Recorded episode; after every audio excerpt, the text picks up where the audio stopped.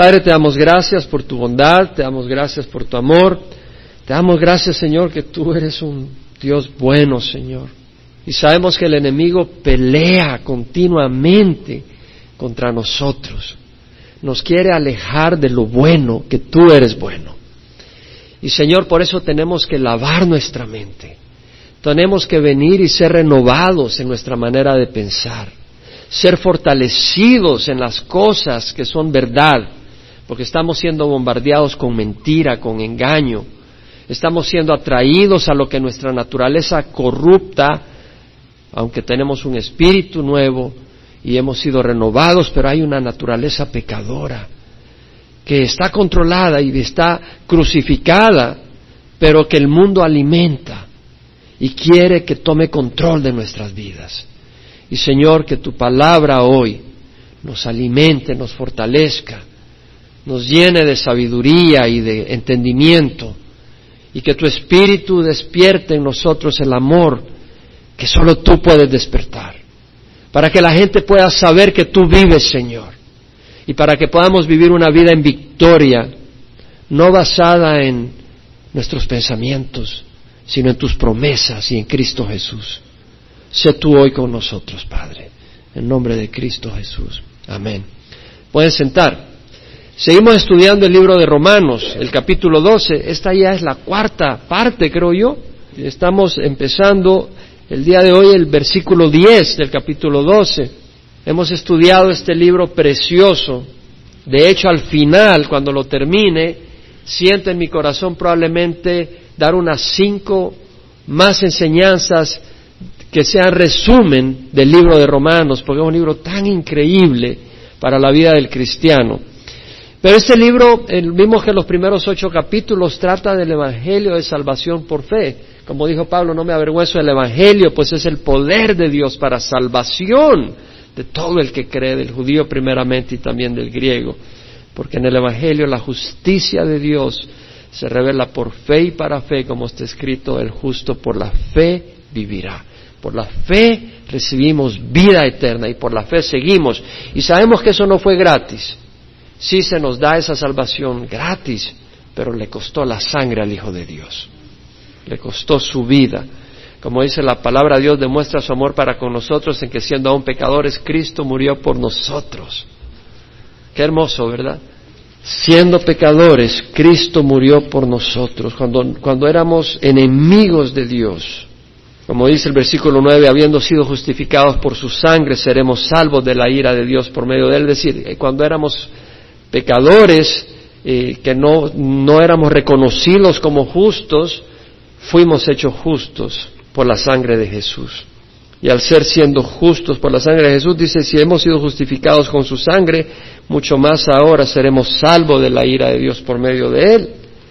Porque si cuando éramos enemigos fuimos reconciliados con la muerte de su Hijo, más bien, mucho más ahora, siendo, habiendo sido reconciliados, seremos salvos por su vida. Así que, por la vida del Señor. Y en el capítulo 12 vimos cómo Pablo empieza a hablar y, lo vamos a leer del versículo 1 al 10. Voy a exponer el versículo 10. En el versículo 12, 1 del capítulo 12 dice, por consiguiente, hermanos, os ruego por las misericordias de Dios, que presentéis vuestros cuerpos como sacrificios vivos y santos, aceptables a Dios, que es vuestro culto racional. Y no os adaptéis a este mundo, sino transformados mediante la renovación de vuestra mente para que verifiquéis cuál es la voluntad de Dios, lo que es bueno, aceptable y perfecto. O sea, en el capítulo 1 al 8 Pablo nos habla del Evangelio de salvación, de gracia. En el capítulo 9 al 11 nos habla de Israel. Dios no se ha olvidado de Israel, sí, ha quedado como quien dice en stand-by.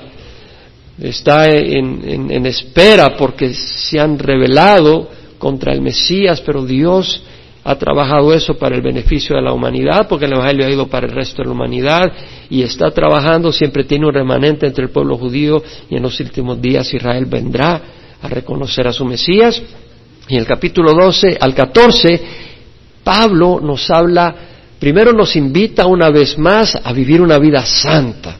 ¿Por qué? Por lo que Dios ha hecho por nosotros. Y luego nos explica en esos capítulos cómo vivir una vida santa ¿Cómo vivir una vida consagrada? Porque puedo decir, hay que ser santificados, hay que vivir una vida consagrada. ¿Cómo? Y es lo que nos enseña Pablo. Y eso es lo que aprendemos. Entonces, vemos que dice, por consiguiente, hermanos, os ruego por la misericordia de Dios, ya lo leí, versículo 1 y 2, esa invitación a vivir una vida santa. Por consiguiente, hermanos, ruego por la misericordia de Dios que presentéis, o sea, Él no nos va a forzar, tenemos que venir a Él, que presentéis vuestros cuerpos como sacrificios, es decir, algo dedicado a Dios, como sacrificios vivos y santo, es decir, apartado, aceptable a Dios, que es vuestro culto racional. El único acto de adoración aprobado, que le demos nuestra vida al Señor. Y no os adaptéis, no seas conformados por las presiones de este mundo, sino transformados, es decir, ser transformados por el Espíritu Santo mediante la renovación de vuestra mente. Renovemos nuestra mente para que verifiquéis cuál es la voluntad de Dios, lo que es bueno, aceptable y perfecto. Porque en virtud de la gracia que me ha sido dada, digo a cada uno de vosotros que no piense más alto de sí de lo que debe pensar, sino que piense con buen juicio, según la medida de fe que Dios ha distribuido a cada uno. Pues así como en un cuerpo tenemos muchos miembros, pero no todos los miembros tienen la misma función, así nosotros que somos muchos somos un cuerpo en Cristo e individualmente miembros los unos de los otros. Pero teniendo dones que difieren según la gracia que nos ha sido dada, usémoslo. Decir aquí Pablo está hablando de que cómo vamos a vivir una vida santificada y consagrada usando los dones que Dios nos ha dado. Si el de profecía uses en proporción a la fe, si el de servicio en servir, al que enseña en la enseñanza, es decir, usa los dones que Dios te ha dado, el que exhorta en la exhortación, el que da con liberalidad. Y, no me digas, bueno, pero yo solo tengo 13 años. Dios, si tú tienes al Señor, Él ha dado dones a ti. Hablábamos este fin de semana, el viernes, con un joven, me dice, yo no estoy seguro qué don Dios me ha dado, y empezamos a conversar. Y después de la conversación concluimos que Dios le había dado cierto don. Y Dios te ha dado el don de enseñanza y predicación, lo vas a ir desarrollando. Era un joven. O sea, joven, anímate. El amor sea sin hipocresía, aborreciendo lo malo, aplicándoos a lo bueno. O sea, que el amor sea sin fingimiento, que sea sincero, aplicándonos a lo bueno, aborreciendo lo malo. Tenemos que aborrecer lo malo. Ya estudiamos eso, nos dedicamos todo un domingo para hablar sobre eso.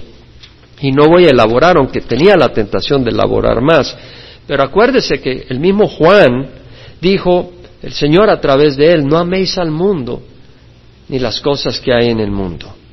Si alguno ama al mundo, el amor del Padre no está en él. Porque todo lo que hay en el mundo, la pasión de la carne, la pasión de los ojos y la arrogancia de la vida, no provienen del Padre, sino del mundo. Y el mundo pasa y también sus pasiones, pero el que hace la voluntad de Dios permanece para siempre. Me preguntaba un joven este viernes, ¿qué significa the lust of the flesh? ¿Qué quiere decir el deseo, la lujuria de la carne? Muy importante. ¿Qué significa? Bueno, si usted ha estado viniendo a la congregación, ya de saber, y si no me pregunta al final, porque ahora no puedo explicarlo acá por, razón de tiempo, pero sabemos que la carne tiene una naturaleza pecadora. Y cada deseo que no es de acuerdo a la voluntad de Dios, sino que es resultado del pecado y de la distorsión, esa es la pasión de la lujuria de la carne.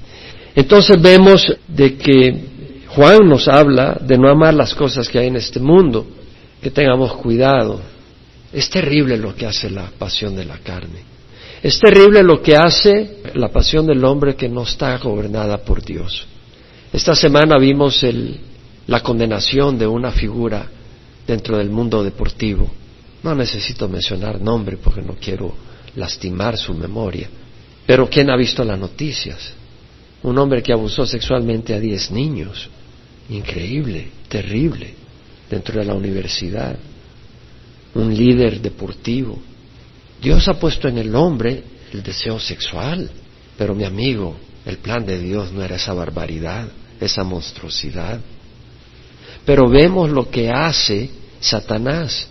Dios es el que diseñó el placer, pero Satanás lo ha distorsionado. Es como Bundy, ¿se acuerdan de Ted Bundy que había asesinado como 50 personas, si no más? Alcalá, este hombre Alcalá, que leí la historia, que todavía está preso, que ha tenido sexo con muertos. Es decir, amigo, esa no es la plenitud de la sexualidad. Y el mundo, guiado por Satanás, ha desarrollado una sexualidad sin amor, que es una monstruosidad. Pero lo que Dios tiene para nosotros es algo muy superior, es algo muy superior. Entonces nosotros debemos de aborrecer lo malo, la pornografía, porque eso es una mentira, es una decepción, es una destrucción, es un engaño. Tenemos que aborrecer aquellas cosas que no traen valor, que no son de acuerdo a las cosas de Dios. Todo aquello que tiene un valor que no es verdad, como dice el Señor, si permanecéis en mi palabra, entonces verdaderamente sois mis discípulos y conoceréis la verdad y la verdad os hará libres. El Señor nos hace libres, de manera que no tenemos que parecer cerdos revolcándonos en el lodo, ni perros comiendo vómito. Y de hecho, cuando vemos un perro comiendo vómito, no decimos, ay, yo quisiera estar haciendo lo mismo. ¿Sí me entiendes? Toca el corazón. Porque si el Señor no nos redime, ves a un perro comiendo vómito y tú dices, yo quisiera hacer lo mismo. ¿Quién dice amén? Ah, demasiado fuerte lo que está diciendo, pastor. Es que necesitamos redención. Necesitamos una transformación. Y eso solo lo hace el Señor. Y Él lo hace. Él lo hace. ¿Quién dice amén? Y lo quiere hacer en tu vida. Y lo quiere hacer en tu vida. Cuando leemos de aborrecer lo malo, también habla de aplicándonos a lo bueno. Hay que aborrecer lo malo, sí, pero hay que hacer algo contrario también no contrario, sino, eh, como quien dice, no solo ver lo malo y decir tengo que aborrecer lo malo, tienes que ocuparte haciendo algo. Haz lo bueno, aplícate a lo bueno. De hecho, Pablo en su carta a los filipenses, en el capítulo 4, versículo 8, dice, por los demás hermanos, todo lo que es verdadero, todo lo digno, todo lo justo, Estábamos estudiando el Salmo 72 el miércoles y hablamos de Dios que ama la justicia, la rectitud. ¿Quién estuvo el miércoles acá? Nos gozamos, amén. Fue una bendición. Y vemos que Pablo dice todo lo verdadero, lo verdadero. Tú ves la televisión, ves las novelas, ves los anuncios, ves todas las la, insinuaciones sensuales. Eso no es verdadero. Todo lo verdadero, todo lo digno, todo lo justo, todo lo puro, todo lo amable, todo lo honrable, si hay alguna virtud o algo que merece enogio, en eso meditad. Eso es asirse a lo bueno, meditar en las cosas buenas. Lo que también habéis aprendido y recibido y oído y visto en mí, eso practicad y el Dios de paz estará con ustedes. Es decir, no solo meditar, sino practicar. Amén. De eso se trata. Entonces vamos ahora al versículo 10, donde Pablo dice, sed afectuosos unos con otros, con amor fraternal, con honra daos preferencias unos a otros. Vamos a desarrollar este versículo. Si se dan cuenta, la, palabra sed está en, en, una letra con una, con una forma un poco distinta, porque no está en el texto original. En el texto original realmente dice afectuosos unos con otros con amor fraternal. En la New King James Version dice kindly affectionate to one another with brotherly love. O sea, amablemente afectuosos uno a otro con amor fraternal. O la New American Standard y la New International Version dicen devoted to one another in brotherly love. Dedicados unos a otros en amor fraternal, dedicados. Este es un versículo importante, muy importante. No parece, no habla de infierno, no habla de grandes cosas. Dice, sed afectuosos unos con otros con amor fraternal, con honra daos preferencia unos a otros. La palabra afectuosos es filostorges, que quiere decir tiernamente afectuoso. Un afecto como el de una familia entre un padre y un hijo y lo que está diciendo acá es ser dado a mostrar afecto. Que estemos dados a mostrar afecto. Que seamos propensos al cariño. Que tengamos una disposición afectuosa y cariñosa. Amén. Sed afectuosos unos a otros con amor fraternal. Amor fraternal es Filadelfia. Amor entre hermanos carnales. Y en la iglesia, como tenemos un mismo Padre, Dios, nuestros miembros somos hermanos. Cuando yo recibí a Cristo, nadie me lo tuvo que decir, yo lo entendí. Y cuando veía a una persona en la calle y era cristiano, yo había descubierto un nuevo hermano, una nueva hermana. Es como que si de repente conoces a un hermano que no conocías y es hermano en la carne y te, wow, somos hermanos. Y así cuando recibí al Señor yo veía a alguien y, y es bonito, tú estás en algún lugar y, descubres que esa persona es cristiana. En el trabajo, cuando empecé a trabajar en Baxter, en el 88, recuerdo que me identifiqué de repente cuando habían algunos cristianos. Somos una familia. Y sabía que en el trabajo éramos una familia y nos reuníamos a comer o, a orar juntos o conversábamos como cosas familiares, es lo que somos. Entonces Pablo lo que está diciendo es ser cariñosos, ser cordiales, ser tiernos, afectuosos, amistosos, amorosos, cordiales, expresivos. Es muy distinto a ser antipático, a ser pesado, a ser hostil, insociable, huraño, arisco, esquivo, intratable, malhumorado, áspero, agrio, seco, tosco, grosero, rudo. No. El Señor no dice que seamos eso, sino que seamos afectuosos. Tiene que ver con la actitud hacia otros, cómo los vemos y apreciamos, cómo los estimamos. En la carta de Pablo a Tesalónica, primera carta de Tesalonicenses 2.8, dice, teniendo así un gran afecto por vosotros, Pablo dice, tengo un gran afecto por ustedes. Nos hemos complacido en impartiros no solo el Evangelio de Dios, sino también nuestras propias vidas, pues llegaste a sernos muy amados. Y bueno, cuando nos escribimos con mi hermano Ezequiel, por ejemplo, mi querido hermano, mi amado hermano. Así nos, así nos tratamos. Y es de mucho ánimo, pues estamos en el campo de batalla. Y ese afecto nos anima uno al otro. Y en la congregación es tan importante ese afecto. En la iglesia en Perú se caracteriza mucho por un afecto muy profundo. Calvary Chapel, Lima, donde el pastor John Bonner pastorea, tiene un afecto tremendo, muy cariñosos nuestra congregación se caracteriza por afecto. Hay bastantes hermanos que tienen ese afecto, se saludan, se abrazan, pero podemos crecer mucho más en esta área. Yo así lo pienso. Yo creo que no debemos decir llegamos. Hay personas que me dicen, hermano, su congregación es muy linda, me lo dicen muchas personas. Pero hay otros que me dicen, hermano, pero ni me voltearon a ver. Entonces he tenido gente que se me queja. Creo que podemos crecer. Creo que cuando nos saludan, volteamos a ver a la persona. ¿Sí me explico? Esa es una manera de expresar afecto. Cuando saludes, voltea a ver a la persona y mírala la cara, el rostro, o sea, busca su rostro. Sí, a veces algunas personas han tenido alguna historia difícil en el pasado y, y, y sienten incomodidad de voltear a ver o, sienten incomodidad de expresar afecto a otras personas porque han sido golpeados tan fuertemente que una persona es un potencial enemigo. Amén. Una persona que ven, ¿quién será? Me han golpeado tanto, me han tirado tantas patadas que será afectuoso con alguien extraño, pero ni loco. Pero si alguno está en Cristo, nueva criatura es las cosas viejas han pasado y aquí todas son hechas nuevas. Y nuestro Señor Jesucristo, cuando éramos enemigos, Él murió por nosotros.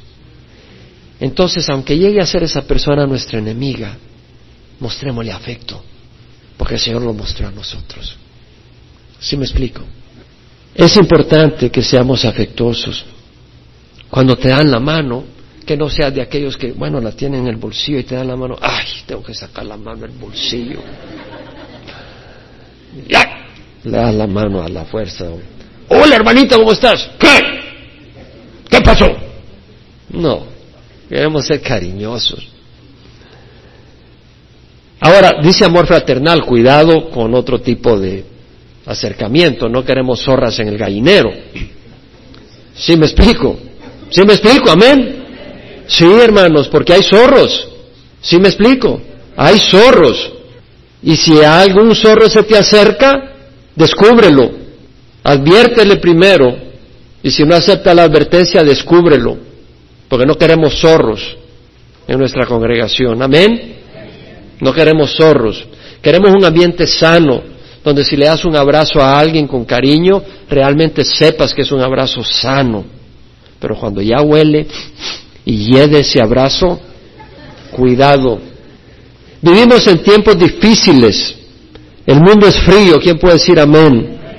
Muchos experimentan soledad en una población enorme. ¿Cuántos habitantes tiene Orange County? Como 13 millones. ¿Y cuánta gente sola hay? ¿Quién puede decir amén? ¿Quién ha experimentado soledad en Orange County? Levanta la mano. Algunos no se atreven. Tan tan solos que no se atreven a decirlo. ¿Verdad que hemos experimentado soledad? Entre 13 millones de personas, imagínense. Vivimos en un ambiente saturado de sexo, pero no de verdadero amor y afecto sincero. Este mundo nos golpea por todos lados y a veces nosotros mismos nos pegamos duro. ¿Quién se ha golpeado alguna vez? Por accidente. Yo a veces abro la, puerta de la cocina y arriba de los gabinetes y de repente se me olvida y subo la cabeza y ahí me doy un golpe. Y lo hacemos con nuestras vidas. Y cómo necesitamos, ¿quién a veces se ha golpeado en, en la vida por decisiones que ha hecho? Y ahí cómo duele, ¿verdad? Y necesitamos ser refrescados con amor fraternal, derramado a través de hermanos que nos quieren y aprecian, no que nos quieren tirar más patadas.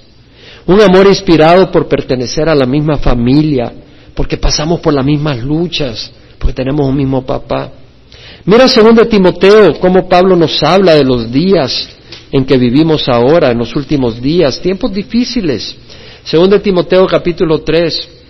Pablo dice, es saber que en los últimos días vendrán tiempos difíciles, porque los hombres serán amadores de sí mismos. Una persona que se ama a sí misma no está preocupada por mostrarte afecto a ti, a menos que quiera obtener afecto de ti.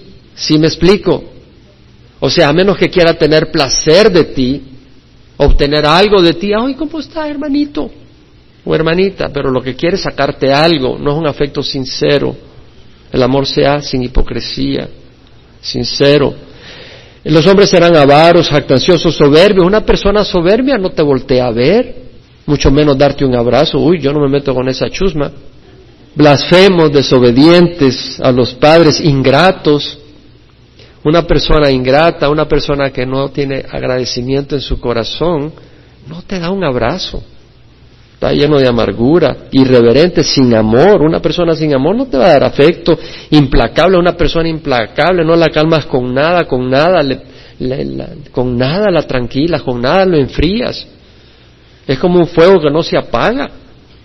Calumniadores, desenfrenados, salvajes, aborrecedores de lo bueno, traidores, impetuosos, envanecidos. Una persona envanecida no le importa darte un abrazo ni se da cuenta que estás ahí. Amadores de los placeres en vez de amadores de Dios. Son tiempos difíciles. Y este amor no debe ser hipócrita, este afecto no debe ser hipócrita, debe ser un, un afecto sincero. ¿Cuál será la fuente de ese afecto? Es el Señor. En 1 Tesalonicenses 4, 9 al 10, Pablo dice en cuanto al amor fraternal, no, tengo, no tenéis necesidad de que nadie os escriba, porque vosotros mismos habéis sido enseñados por Dios a amaros unos a otros. Es lo que les estaba compartiendo en mi experiencia cuando recibí al Señor. Era aquel gozo cuando conocí a un cristiano. Decía, gloria a Dios. Pero a veces nos vamos complicando y ya después decimos, bueno, este no es Calvary Chapel o este no es Bautista, ya no le doy el abrazo. No, hombre, eso no puede ser así. Son nuestros hermanos. Ese amor que debemos de tener unos para otros. Entonces Pablo dice, en cuanto al amor fraternal, no tenéis necesidad de que nadie os escriba, porque vosotros mismos habéis sido enseñados por Dios a amaros unos a otros, porque en verdad lo practicáis. Hay que practicar ese afecto con todos los hermanos, es decir, sin, sin distinción. Ah, no, no, ese, ese tiene un Rolls Royce, a ese no lo abrazo, ese es rico, ese no, ese no lo abrazo, ese es peste. No, no puede ser así. O ese tiene un Dodge, dos patitas, no tiene carro, a ese no lo abrazo tampoco, porque no tiene dinero. O, o este, este es abogado. Y los abogados, no, yo no me le acerco a él porque es abogado. O este es jornalero. ¿Verdad, hermanos, de que hay distinción? Y que no se muestra afecto si es jornalero o si es abogado. O este es mexicano, o este es salvadoreño, o este es cubano. Entonces no lo abrazo. Ah, pero si es de guerrero, tres abrazos.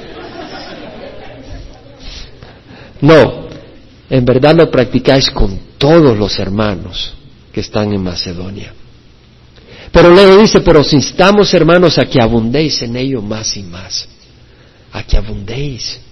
O sea, Pablo les dice, ustedes practican el amor porque el Señor se los ha puesto, pero hay que aumentar, hay que abundar más y más en ese afecto. Y eso es lo que el Señor nos está diciendo a nosotros. Tenemos que practicar el amor y lo estamos practicando, sí, pero hay mucho espacio para abundar más y más. ¿Por qué abundar más y más? Porque ese afecto, hermanos, es un bálsamo sanador. Ese afecto es una brisa refrescante. Ese afecto es una caricia reconfortante. ¿Tú qué sabes si ese hermano o esa hermana nadie le ha tocado en esa semana? Así como lo oyes vive solo, vive sola, nadie le ha dado ni siquiera la mano o un abrazo en toda una semana. Tal vez no tiene hijos que lo abracen o un cónyuge que lo abrace. Y ahí está, toda la semana, y tú lo ves, ¿qué hubo? Y de lejitos. No, hermanos, no, no debe ser así. Que todo lo que hagamos sea marcado por una disposición amorosa hacia otros. En 1 Corintios 16, 14, Pablo dice, todas vuestras cosas sean hechas con amor, todas vuestras cosas sean hechas con amor. Y en Colosenses 3:14, Pablo dice, sobre todas estas cosas vestidos de amor, que es el vínculo de la unidad. El afecto es el vínculo de la unidad. Y esa es la mitad del verso, vamos a la otra mitad. Sean afectuosos unos con otros, pues con amor fraternal. Con honra daos preferencia unos a otros. En la New King James Version lo traduce in honor giving preference to one another. En honor, dando preferencia el uno al otro. O la New International Version dice, honor one another above yourselves. Honra uno a otro por encima de a ti mismo. Importante este versículo. Con honra daos preferencia unos a otros. La palabra honra es timé. La palabra timé, honra, quiere decir honor, precio, valor el valor de algo por lo cual le pone su precio. Tú ves un carro y dices, bueno, el motor está bueno, las llantas están nuevas, el carro usado, pero solo tiene 80 mil millas y tiene 10 años. Ah, 5 mil dólares. Ya. O entra un carro que las llantas nuevas, acaba de salir del, acaba de salir de la agencia, está nuevo, último modelo, ya cero millas y 30, 35 mil dólares, el valor de ese carro. Entonces, el, el, honor es el valor. Entonces, Pablo dice, en honor, daos preferencia unos a otros. Con honra, daos preferencia a uno. En otras palabras, reconociendo el valor de cada uno. Estudiamos el Salmo 72 el miércoles pasado Vaya rápidamente al Salmo 72. Veamos el valor que tenemos. Versículo 14. Escribiendo David una oración a favor de su hijo Salomón que hacía, había sido puesto como rey, pero esta oración, Salmo, se proyecta al Mesías. Y hablando del Mesías dice, rescatará su vida o sea, de la persona oprimida y del necesitado, dice, rescatará su vida de la opresión y de la violencia, y su sangre será preciosa ante sus ojos. Está hablando del rey. David está hablando del rey Salomón, pero proyectándolo al rey de reyes y señor de señores, al Mesías. Y dice, rescatará, pero la palabra rescatar aquí es Gaal, la palabra del kinsman redeemer, el redentor pariente aquella persona pariente de uno que viene y si tú te has tenido que vender como esclavo, él porque tiene dinero paga para rescatarte de la esclavitud. O si tú tienes un terreno y has tenido que venderlo y ahora no sabes cómo sembrar y, y tener alimento, ingreso, viene tu pariente y dice, no te preocupes, Pedro, yo voy a pagar el rescate de tu tierra y te paga la tierra y la regresa y te dice, ok, siémbrala. Ese es el pariente. Y Jesús, Dios, tomó un cuerpo como nosotros para ser nuestro pariente, redentor. Entonces Él vino y dijo, yo voy a pagar el precio de mis hermanos. ¿Cuánto? Tengo que pagar con mi sangre. Entonces, si un carro costaba siete mil dólares y paga siete mil dólares, el pago es igual al precio. ¿Cuánto nos valoró Jesús? Con su sangre. ¿Quién puede decir amén? ¿Quién puede decir gracias, Señor? Ese es el valor que Dios nos dio.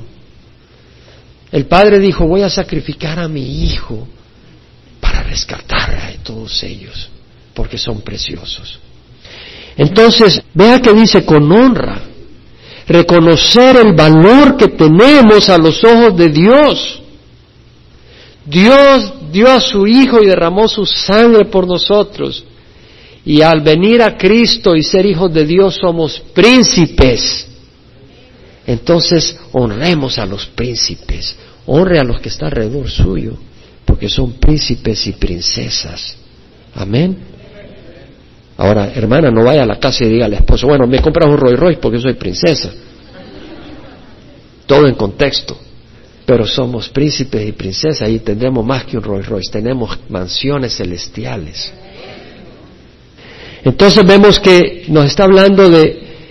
Ahora, está diciendo con honra y luego dice, bueno, si tenemos ese valor, ¿por qué voy a dar preferencia a otro si soy tan valioso? ¿Que acaso él es más valioso que yo? Para que le dé preferencia. Buena pregunta, ¿no? No, no, yo no, yo no hago esas preguntas, yo no. A mí no se me vienen esas preguntas, solo a usted, pastor. Con honra daos preferencia, uno sabe, ¿por qué no va a dar preferencia a otro? ¿Por qué? ¿Acaso vale más que yo? Filipenses 2, 3, 4, Pablo dice, nada hagáis por egoísmo, por vanagloria, sino que con actitud humilde cada uno de vosotros considera al otro como más importante que a sí mismo, no buscando cada quien sus propios intereses, sino los intereses de los demás. Nada hagáis por egoísmo vanagloria, sino que con actitud humilde cada uno de vosotros considere al otro como más importante. ¿Es más valioso que mí? considere al otro como más importante que a sí mismo, no buscando cada quien sus propios intereses, sino los intereses de los demás. Vamos a entender un poco más al continuar leyendo Filipenses 2, del 5 al 11. Tener esta actitud que hubo también en Cristo Jesús, el cual aunque existía en forma de Dios, no consideró el ser igual a Dios algo que aferrarse, sino que se despojó a sí mismo tomando forma de siervo y hallándose en forma de hombre, se humilló a sí mismo, haciéndose obediente hasta la muerte, muerte en la cruz. Por lo cual Dios lo exaltó hasta lo sumo y le dio el nombre que está sobre todo nombre, para que al nombre de Jesús toda rodilla se doble y toda lengua confiese que Jesucristo es Señor para gloria de Dios Padre. Vamos a meditar en eso. Haya en vosotros esta actitud que hubo también en Cristo Jesús el cual aunque existía en forma de Dios, no consideró el ser igual a Dios algo que aferrarse, sino que se despojó a sí mismo tomando forma de siervo. Entonces el tomar forma de siervo de aquellos pecadores arrepentidos no quiere decir de que Jesús era de menor valor que nosotros. Amén. Es indiscutible que Jesús no es de menor valor que nosotros. Amén. Y sin embargo Él se hizo siervo.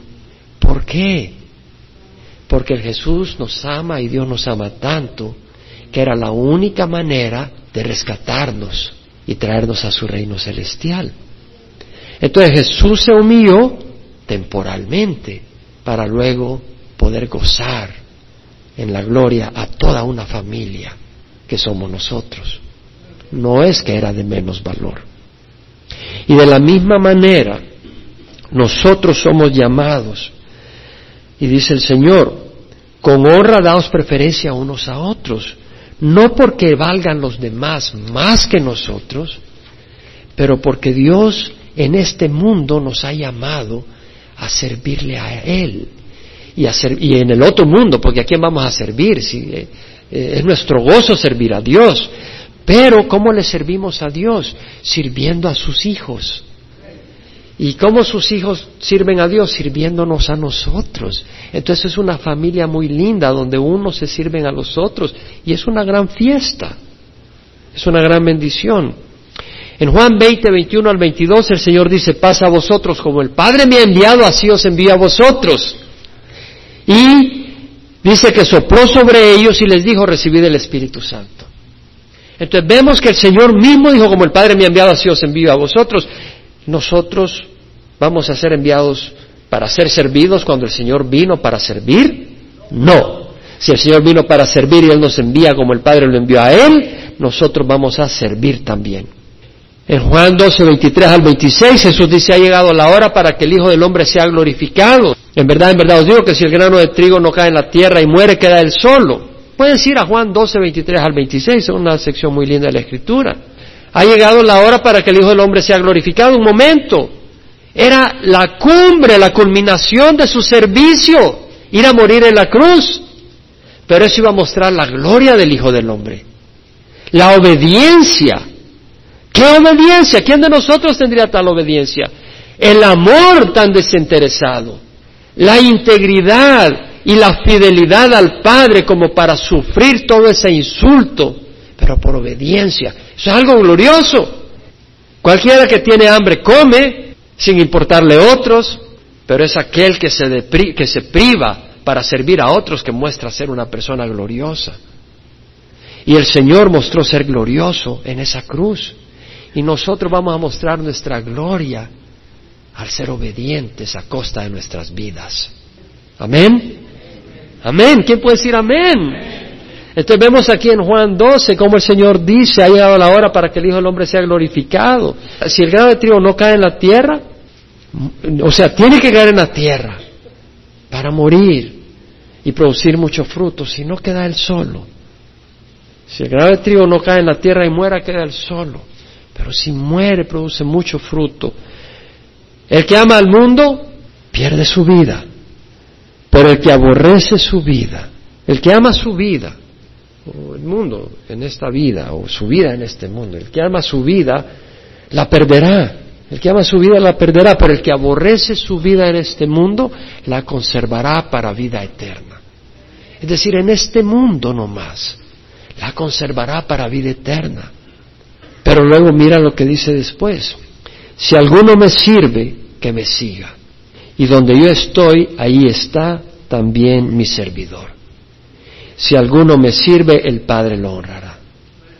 Si alguno me sirve, que me siga. Y donde yo estoy, ahí estará mi servidor. Se trata de servir, de seguir al Señor.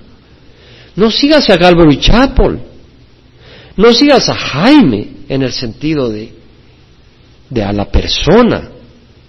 Ahora, si yo te estoy guiando y te estoy mostrando el carácter de Cristo, sigue ese ejemplo.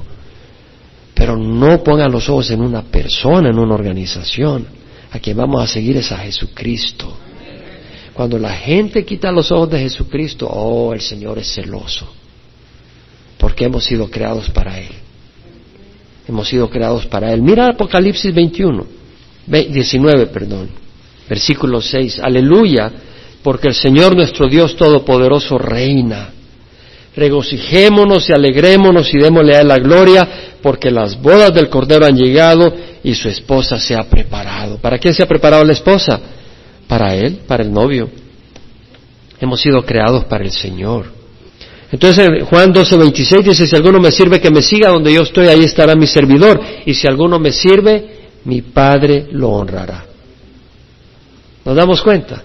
Entonces cuando nosotros obedecemos donde el Señor nos dice Romanos 12, con honra daos preferencia unos a otros, es decir, valora a tu vecino, al que está a la par tuya, valóralo, dale honra, valóralo y sírvele.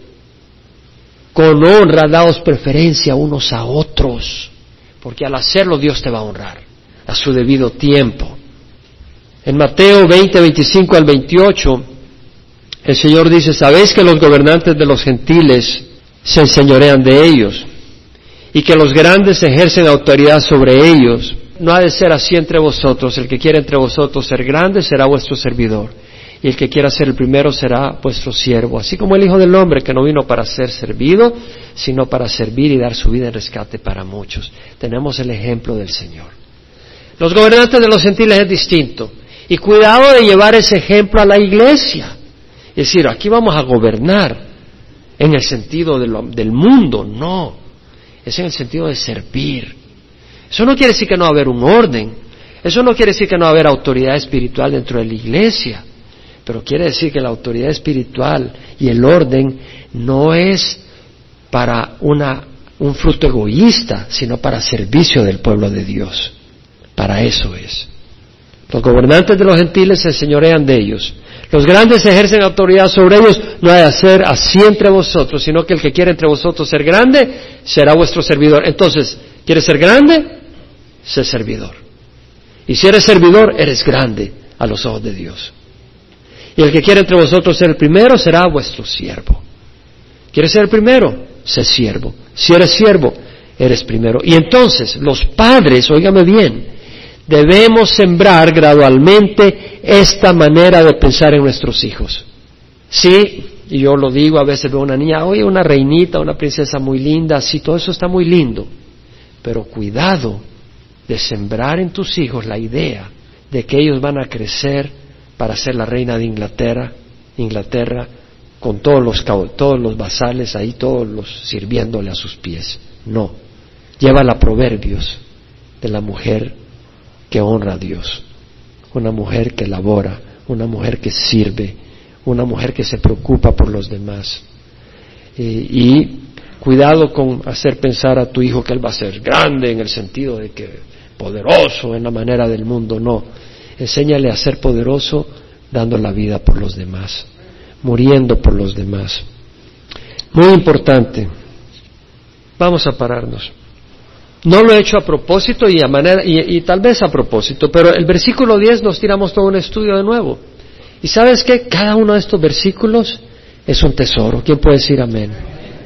Y es un tesoro, y es un peligro de leerlos y memorizarlos y no entender la importancia que hay. Y ahora ya sabemos lo que significa, ¿verdad? Así que cuando alguien te salude al salir, te dice, hola hermano, no le digas, ¿qué?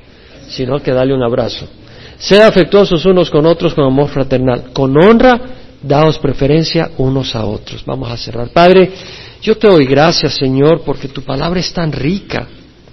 Realmente la disfrutamos, Señor, y nos gozamos en ella.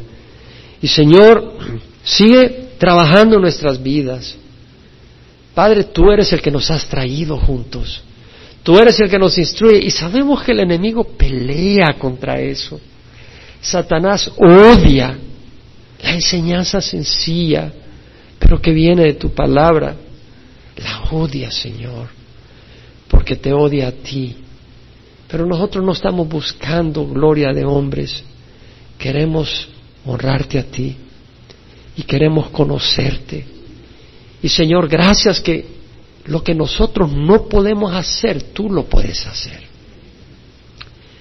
Entonces te pedimos que nos ayudes a ser afectuosos, amorosos, de corazón, sinceros, de verdad, para que seamos un bálsamo en la vida de nuestros hermanos, para que seamos una caricia reconfortante, para que seamos un aroma, un aroma agradable, Señor, en la vida de cada uno. Te damos gracias, Señor. Y tal vez tú nunca has recibido a Jesucristo. Hoy lo puedes recibir. Para recibir a Jesucristo, lo que tienes que hacer es pedirle a Dios perdón por tus pecados y confiar en Jesucristo, que Él dio su vida por ti en la cruz y que su sangre es preciosa y recibirlo en tu corazón. Ahí donde estás, si nunca has recibido a Jesucristo, Jesús te quiere decir bienvenido a mi casa, bienvenido a mi hogar, te recibo como mi hijo.